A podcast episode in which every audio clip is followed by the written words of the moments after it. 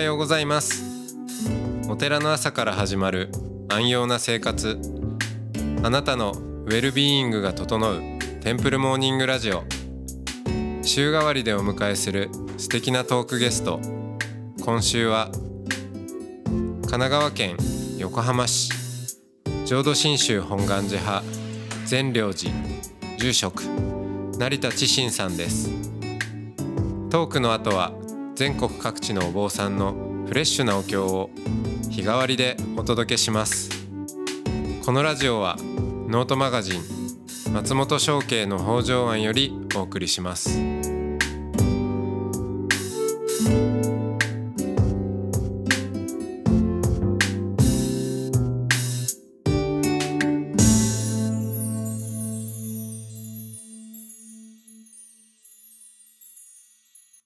おはようございますおはようございます。今日も成田知信さんとおしゃべりをしていきますはい、ありがとうございます。はい、えーこの、まあ、建物の話がよく出てくるんですけど、うん、建物自体が長期志向で作られたと。はい。もうあの設計士の先生、大岩浩二先生とあの飲みながらですね。はい、よくあの建築の話をしてたんですが、もう飲みながらじゃないといいアイディアが出ないとかいう そういう先生だったので、もう接待が大変だったでございますけど、でも確かに面白かったです。はいい、ろんなこと言いながら。えでもあのやっぱり最初にこう建てていく時に考えたのが何しろ建物が崩れた時えうん人間がこの世からいなくなってこの建物だけになって時間が経てば必ず崩れるよね、うんその時にこの建物をどうするかはい、この建物がどうなってるかうんというところから考えよう、うんですからもう壊れないように壊れないようにって建ててるんじゃなくて壊れた時のことから考えたんですよねおーそうかここが朽ちてエントロピーのそう素です材によってはいうんでその時に土に返せる建物にしよう、おーあこれ自体が帰っていくんですそうですねそうか、はいもうあの建築基準法がありますから、え当然あの耐震化の基準も全部満たしてやえりますから、はいはいあの鉄骨が入ったりとかいろいろするわけですけれども、基本の考え方はこのまま朽ちても土に帰れる、うんいやーうん確かに、はい、そんな感じがしますねそうですねそうするともうあの極力オーガニックでああ建てていくということがもう基本になるので、土壁も本物の土をうん使わせていただいて、そうですよねであの本堂はですねあのー麦わらを使ってるんですよね断熱,、はいはい断熱材でうんうんうん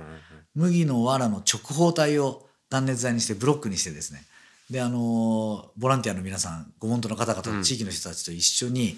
セルフビルドでうん一部、大工さんたちと一緒にうんさせていただいたんですが、あのー土壁塗ってる間に土が乾くじゃないですか。はい、そしたら最初水分含んでますよね。で、乾いていくので、なんと壁から芽が出たんです。生きてい る、生きているんです。麦の芽が出てですね、うわ、芽が生えた壁かな と思って、もうその時はさすがに住職として、この壁大丈夫なんだろうかと、かなり思いましたうんが、ええでもやっぱりあの、そうですよね。だから水分があれば、またいつでも芽が生えてくる壁なんですよ。うん面白いはい。すごいそういうこう生きたね建物うんで、はいま、たなんでしょうね生きたコミュニティはい。をおずっと作ってもう来られたと思うんですけど、なんか最近あれですか、はいこうをすこうですか、はいされてるとかあ、ありがとうございます。よく聞いていただいて。はい。実はですね、あの、本願寺、はい私たちが、あの、ご縁をいただいた浄土真宗本願寺派、うん特に本願寺を中心とした集まり、本願寺教団というのは、お寺を中心にして成り立ってると、なんとなく今、皆さんイメージしやすいんじゃないかなと思うんですうが、ん歴史を紐解くとですね、実はお寺と校舎、校舎はいうんうんというのがこの教団を支えているね大きな柱だったんですよ。うんこれ実はあの親鸞上人ご在世の当時から公という形で、うんもうあのー校舎っていう字はあの講義の講です講義の講に、はい社は会社の社です会社の社ですね。はい結社とかいうそうですまあそうで集すまりってことですねそういうことです、集まりりですね。で、講義の講は仏教の話をするっていうところはいで、講って使われますから、あの見教えをつよりどころにした集いうんという意味合いなんですけれども、結社という形になるんですが、親鸞上人ご在政の当時から、やっぱりそれございまして、で、あの大きく発展するのはやっぱり蓮如上人の頃なんですね。この頃にこの校舎というのがものすごく全国的にも広まっていて寺院ということとこの校舎ということが本願寺の両輪になって本願寺を支えていたという歴史があるんです。でたまたまですね出会わせていただいて、面白いなこの動きと思って、で今建てられないのかと本山にあのーえそれ出会ったっていうのははいそういう歴史を知ったってことですそうですそうです、はいはいはいまるっきり知らなかったので、はいはいはいはい後者なんていう存在をですね、まあこれあの正直申しましてあのー、蘇長っていう今はい話出てきましたね、ええええあのー新しい蘇長を決めるうんというご縁の中で、もう一回あの宗門法規というですね法律はいがあるんですが、はいそれ読み返したんですよ、ええそしたらなんかなそなんのだっけとはい蘇長の仕事の中にこの後者って話が、ええ後者を運営するかなんか支えるとかなんとかいうのがあるんですよう、うなんかそうですね、はいあのルールってうんなんか古いのがねもうは今い全然もう、うん誰もやってないようなものも残っちゃったり残っちゃってますからねうんで何なんだこれは、はい、何なんだこれは と思ってで調べてみたらそういう歴史があって、ええ今あの本願寺の方のホームページ行っていただくときっちりまとめてくれてるので、うんぜひですねあの、はい出会っていただきたいなと思うんですが、後者うんはい、今は全国で200あ240でもそうですよねありますよね、まあはいそれこそこう東京教区、はいまあ、この関東のまあ良くも悪くもはいなんかさっぱりしたそうで すあよのく も悪くもええこの仏教文化の はい中では、まあ、はほとんど出会うことないですけど、そうですね、まあ、西の方とか、はいあとまあ北陸とか、はいあの辺行くとまだ無人とかやってますから、そうですね、そうでね。すね。あのーそちらの方ではもう全然今、もう現役で活動してい る、あの活動団体なんですが、関東もですね、やっぱり調べてみると、え実はあの、後者というのは、今あの、本願寺派ということと、本願寺ということは、今区分されてるえあとはいはう状態にそうですねなっているんですが、この本願寺の直属団体なんですよ、後者って。うんへえ本願寺派ではなくて。はいうんで、御門主がしご承認される団体なんです。あ今でもそんなことやってるんですかそうなんです。 申請するとです知ね。らなかったそれ知らなかったでしょ。知らなかったで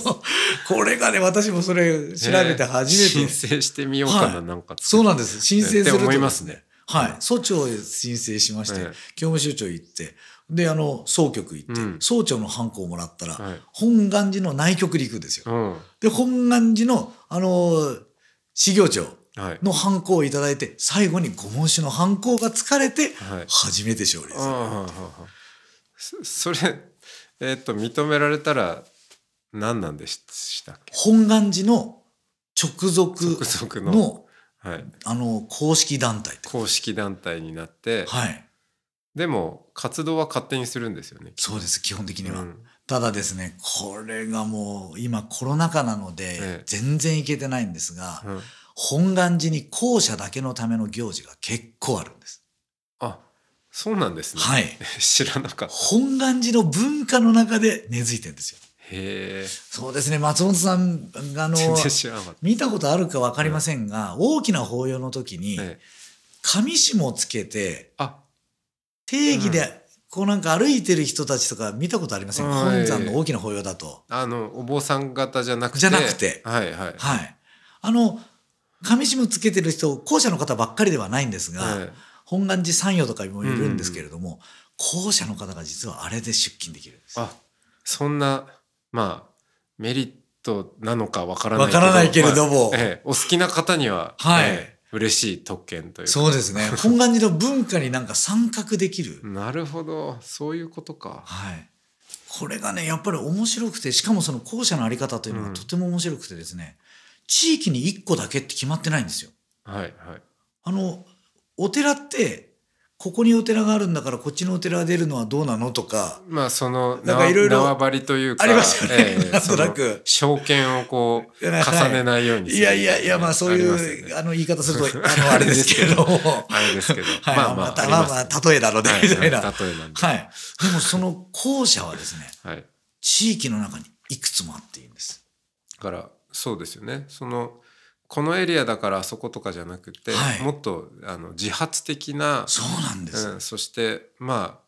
あなんでしょうそのエリアでつながるんじゃなくて、はいもっと、うん、何でもいいんでしょうけどそうなんでですえっと例えば、まあうん名前に象徴されていて、はい、有名なのは仏飯公といって仏様のご飯のお物飯販はいお仏飯はいのあの集いみたいなそういう名前の校舎がありまして、それはあのみんなで物販を集めてご本山に上納するんでうす、ーんというその物販を目的にしたあの集いになったりしてそういう名前がついたりするんですねああそっかだから、は本願寺のはいお物販ははい俺たちに任せとそうけ俺たちにみ任せよう っていうそうそうそういうことですそういうことでうんすそういうことですでそれ全国各地からお物販がうわたいなーっと集まっていくわけですよでそれがあのいろいろ昔は本当にお香であったりとうか、んうんあのお花であったりとかそうやってもうご本山のお役に立ってくださいっていうふうにみんなで集めてでこう上納していたっていうへえそっかはいじゃあ例えば、はいあの僕あの光明寺で、はいテンプルモーニングはいお掃除を、まあ、やってますけど、はいそこで、まあ、何人か、はいねあの集まってやってますけどそれをじゃあ掃除工みたいなそうですね掃除工、す形ごいですよね、ええあのはい掃除は任せとけという、任せとけとうん、で念仏保持団に後者として参加するみたいなああそうそうまたもう全然扱いが違いますから一般参加よりは全然違うんですよ面白いですね、本当にそれありですね、はありだと思います、うん、でやっぱりその私もこれからの時代でお寺の一つの大きな役割っていうのは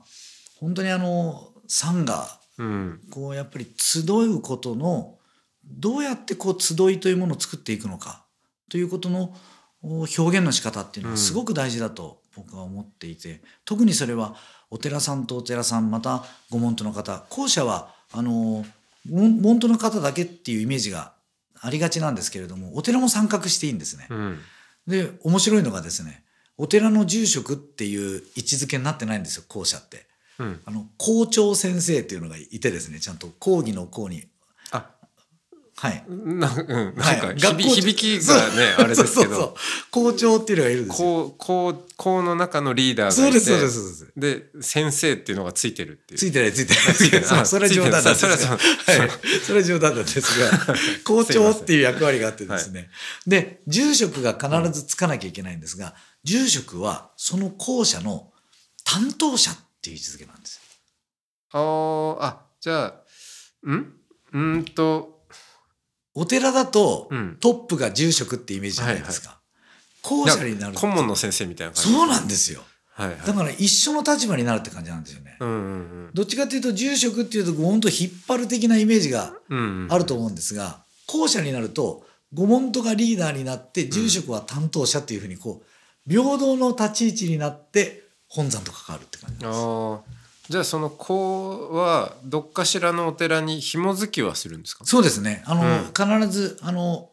なんていうんですか教師はい持ってる人、住職じゃなくてもいいんですが、ええええあるお寺の教師の人が担当者についてくださいっていうのはあるのーそうでかそうか見教えを相続していくって役割なんですけるほど。どなるほどははいい僕教師持ってるんであはい、見教えをどれだけ相続できてるかいやいやわかんいやいなやいですけどであの、はいこれ面白くてですね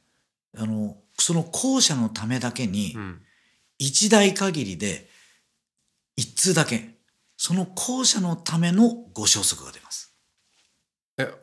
あそうなんですかはいわざわざわざわざご消息というのは本願寺門主はいお手紙、えーえーほまあ、本願寺でいうと住職か、まあ、は本い願寺派の門主ですけど、からはいお手紙がはいじゃあなんか掃除工をやりますって言ったら、はいえー掃除がうんぬんで一応はい書いてくれる、書いてくれる もう申請から1年かかります ねいやいいですよちょうど待つ待つのも面白いんではいえそれはすごくないですかーうん今だったら千女御門主からはい一通その代だけに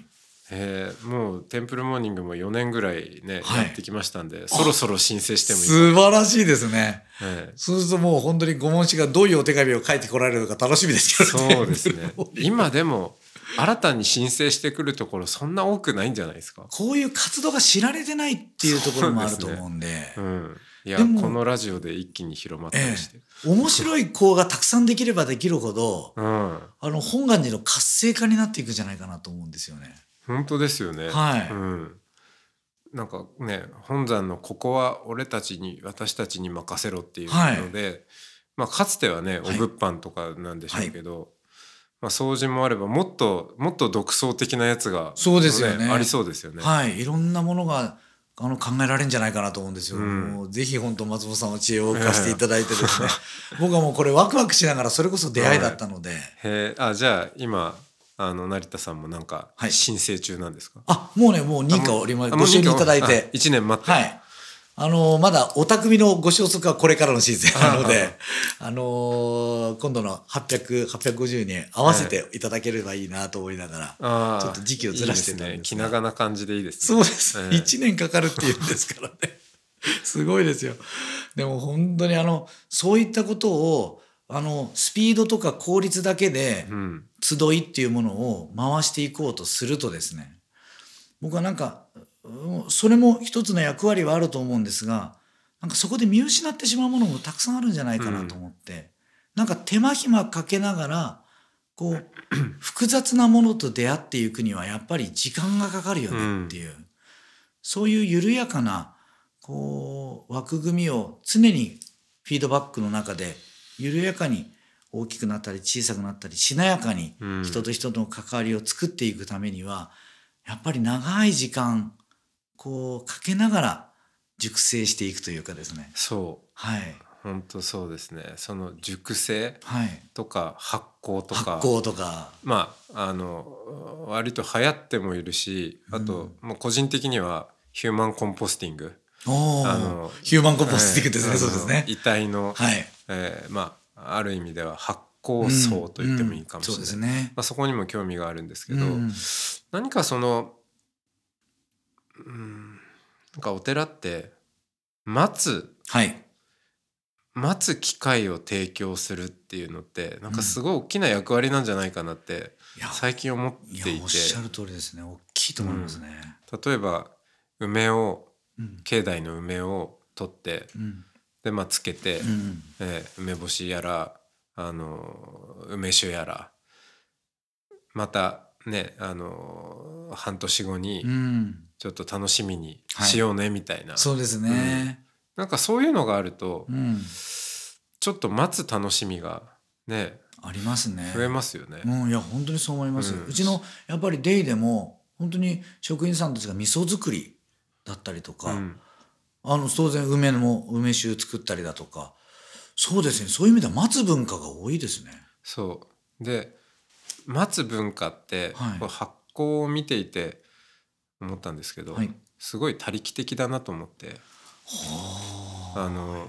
そうその諸行無常ではい計画がまあするんですけど、 はいできないんですよね。 そうですよね、うん、あの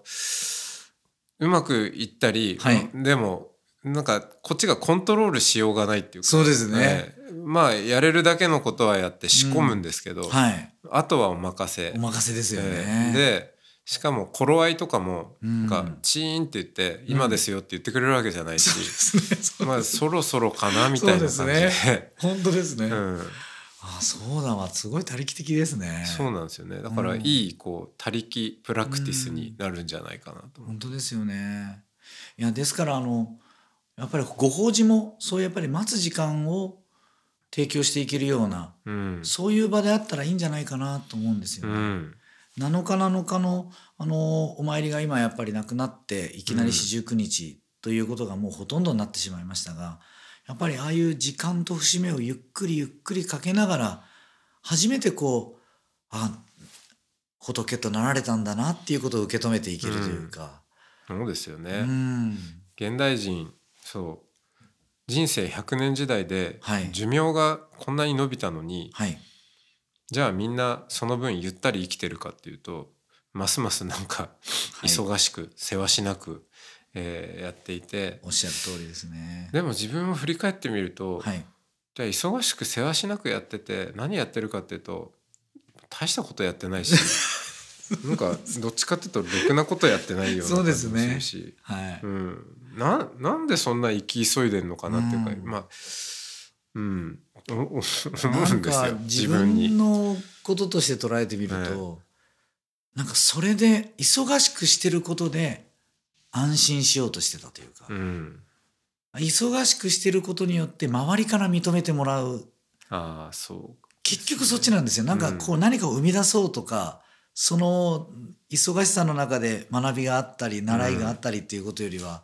それによって安心したいという、うん、そういうとこが自分の中にあったんだと思いますそね。うですね何か、まあ、最近生産性とかね、はいその企業でも言われますけどう、んうん、なんか生産性にちょっと追われすぎてるような気がしていて、そうですね。うん、うん。だってす生産消費うん。もうん実はその、まあ、発酵じゃないですけど分解者がいてはい。成り立つわけでそうですでね。分解はけ結局ものすごい時間をかけてうん。分解しているそうですねわけですようね。ん。でその僕らはあたかもこう生産者の顔消費者の顔しかないかのようなうん。顔をしてますけども、はい。まあ、体の中に微生物もたくさんはいいれば、なんか生きて別に生産してなくても、はい生きているだけではい。活動してるんですよね。そうですよね。ええだから本当になんかその人間社会のうん。中だけで何が生産的である、うんそうそうでないっていうことを言っているだけで、うん、結構どうでもいいんじゃないかなっていや、本当にその通りだと思いますね。思 思いますね最近は。そういう場をやっぱり提供していく、そういう空間に少しでもこう思考としてまた身体的にもそういう場にこういることができるっていううか、んそういう空間を提供できる場所にしていきたいですねお寺って、そうですね、うんなんかそのままでいていいんだよっていうような、うんでもねそれ本当僕ねイベントやってる時は自分がそうなってなかったですはいはいはい。常に常にもうスピードと効率で、あはいなんとか回さなきゃーっていうふうに、ずっとやってましたからね。えもう本当に、もうそういうこと聞いてんですよ。そういうことを学んでるのに自分がそうなってないっていうジレンマはずーっと続いていきましえまああのすありがちだた。ありが ちな。は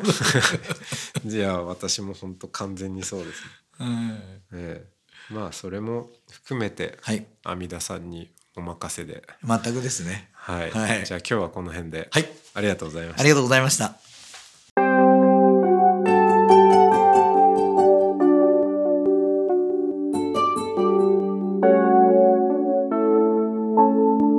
ここからは音の巡礼のコーナーです全国各地のお坊さんのフレッシュなお経を日替わりでお届けします登場するお経やお坊さんに関する情報はノートマガジン音の巡礼をご覧くださいトークゲストへのメッセージやお経の感想などもノートマガジン音の巡礼ウェブサイトのコメント欄でお待ちしておりますそれでは今朝も音の巡礼へいってらっしゃい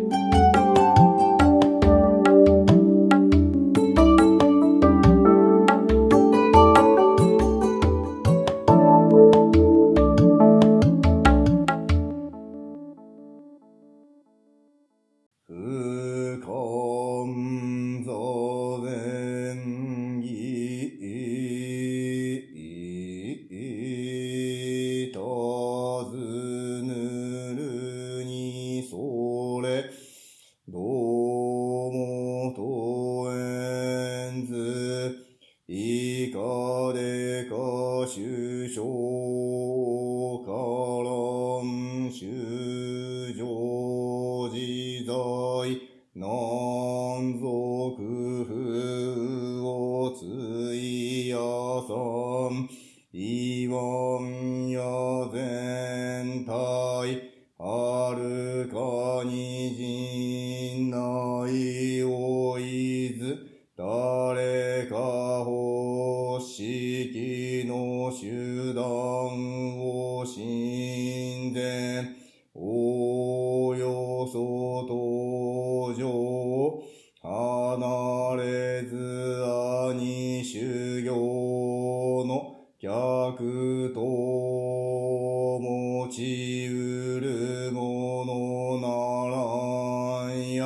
しかれどもごりも、されば天地はるかに隔たり順、わずかに起これば訓念として、心を失す。たとえに誇りごに豊かにして別地の実を得どえ心を諦めて焦点の式を起こし入刀の遠慮に商用すといえどもほとんど出身の過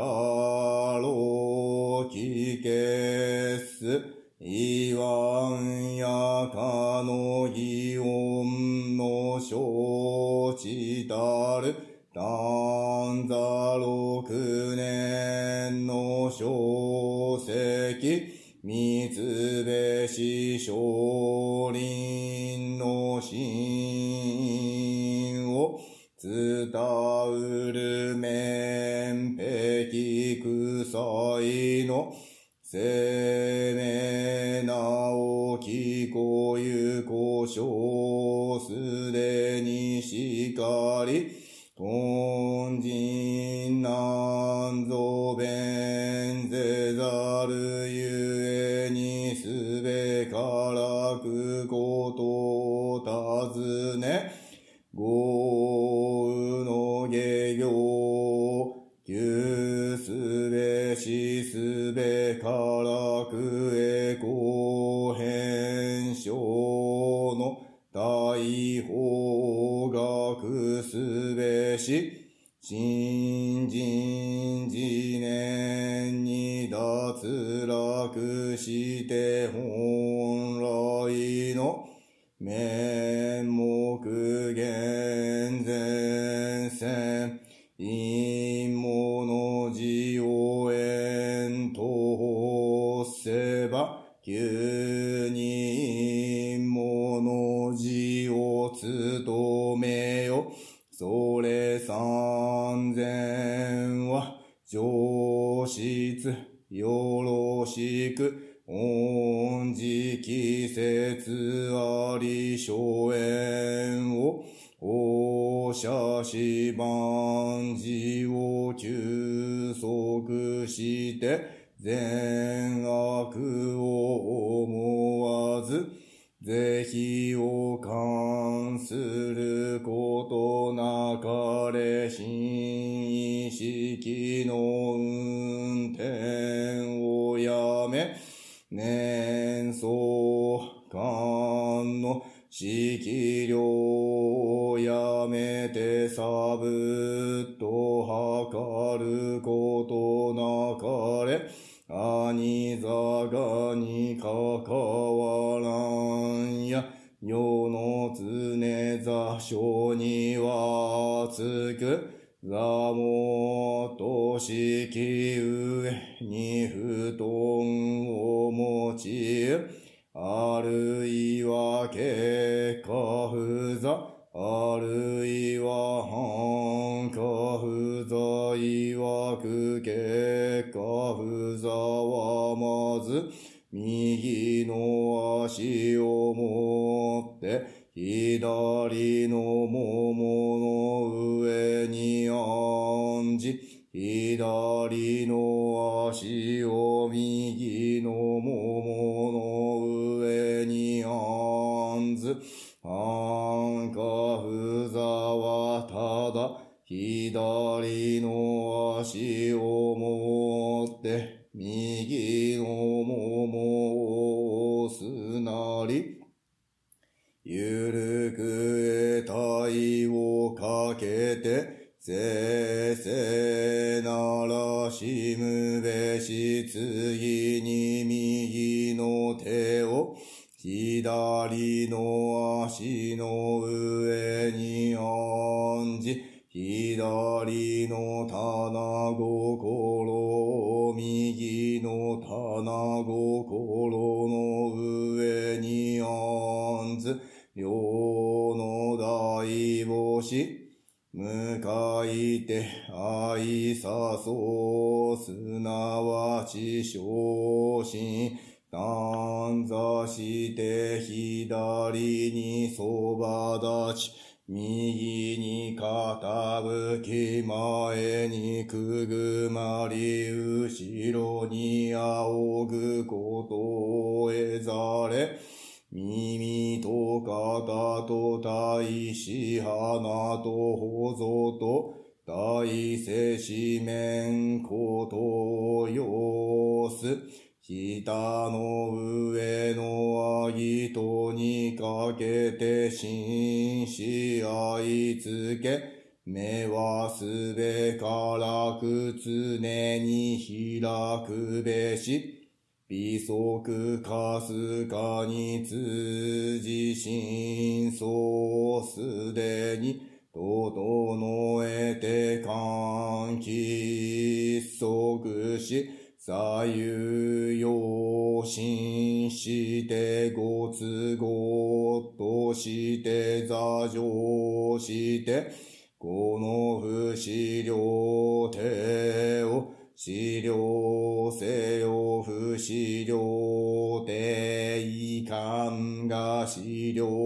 せん。非資料これすなわち座禅の妖術なりいわゆる座禅は修禅にはあらずただこれ安楽の訪問なり菩提を偶人、鶴の首相なり、公安、現状らろう、未だ至らず、もしこの意を得ば竜の水を売るがごとく、虎の山に夜に似たり、まさに知るべし消防、おのずから厳然し、根さんまず僕らくすることもし座よりたたば、上々として身を動かし暗証として立つべし、卒望なるべからず勝手にる長文、王将座脱流亡も、この力に一任することを、言わんやまたしかん神水を念ずるの天気、王権防火とこするの紹介も、未だこれ資料分別の欲下するところにあらずはに人ず、首相のよく知るところとせんや、正式の他の意義たるべしなんぞ、し試験の先の規則に、あらざるものならんやしかればすなわち上知覚を論ぜず、偉人論者を選ぶことなかれせんいつに、工夫せばまさにこれ弁当なり、首相の図から善なせず主公さらにこれ、病状なるものなりをよそそれ自戒他方、採点当地、等しく仏鎮を自しもっぱら、主婦を欲しいままにす。ただただを務めてご地にさえらる。万別戦車というといえども、士官に三千、弁道すべし、なんぞ事件の座上を忘却して、みだりに他国の人教に、将来戦もし一歩誤れば、当面に咲かすすでに妊娠の気を得たり虚しく婚姻を渡ることなかれ仏道の陽気を放任す。誰かみだりに、成果を楽しまんしかのみならず、よしたそろのごとく、運命は天候に似たり、宿行としてすなわちくじ、主有にすなわちしす、恋願わくはそれ、山岳のコール、久しく模造に習って、神流を怪しむことなかれ、直視端的の道に精進し、絶学無意の人を尊貴し、仏々の菩提に合同し、そその三昧を敵視せよ。久しく因もなることなさば、すべからくこれ因もなるべし法ぞ。おのずから開けて自由如意ならん。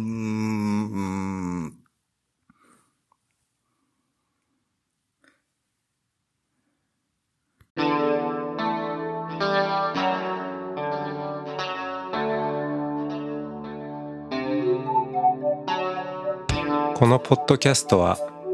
ノートマガジン松本商家の北条庵よりお送りしましたお経コーナーはノートマガジン音の巡礼のご協力でしたゲストへのメッセージや番組の感想などはそれぞれのノートのコメント欄にてお待ちしておりますそれではまたテンプルモーニングラジオでお会いしましょう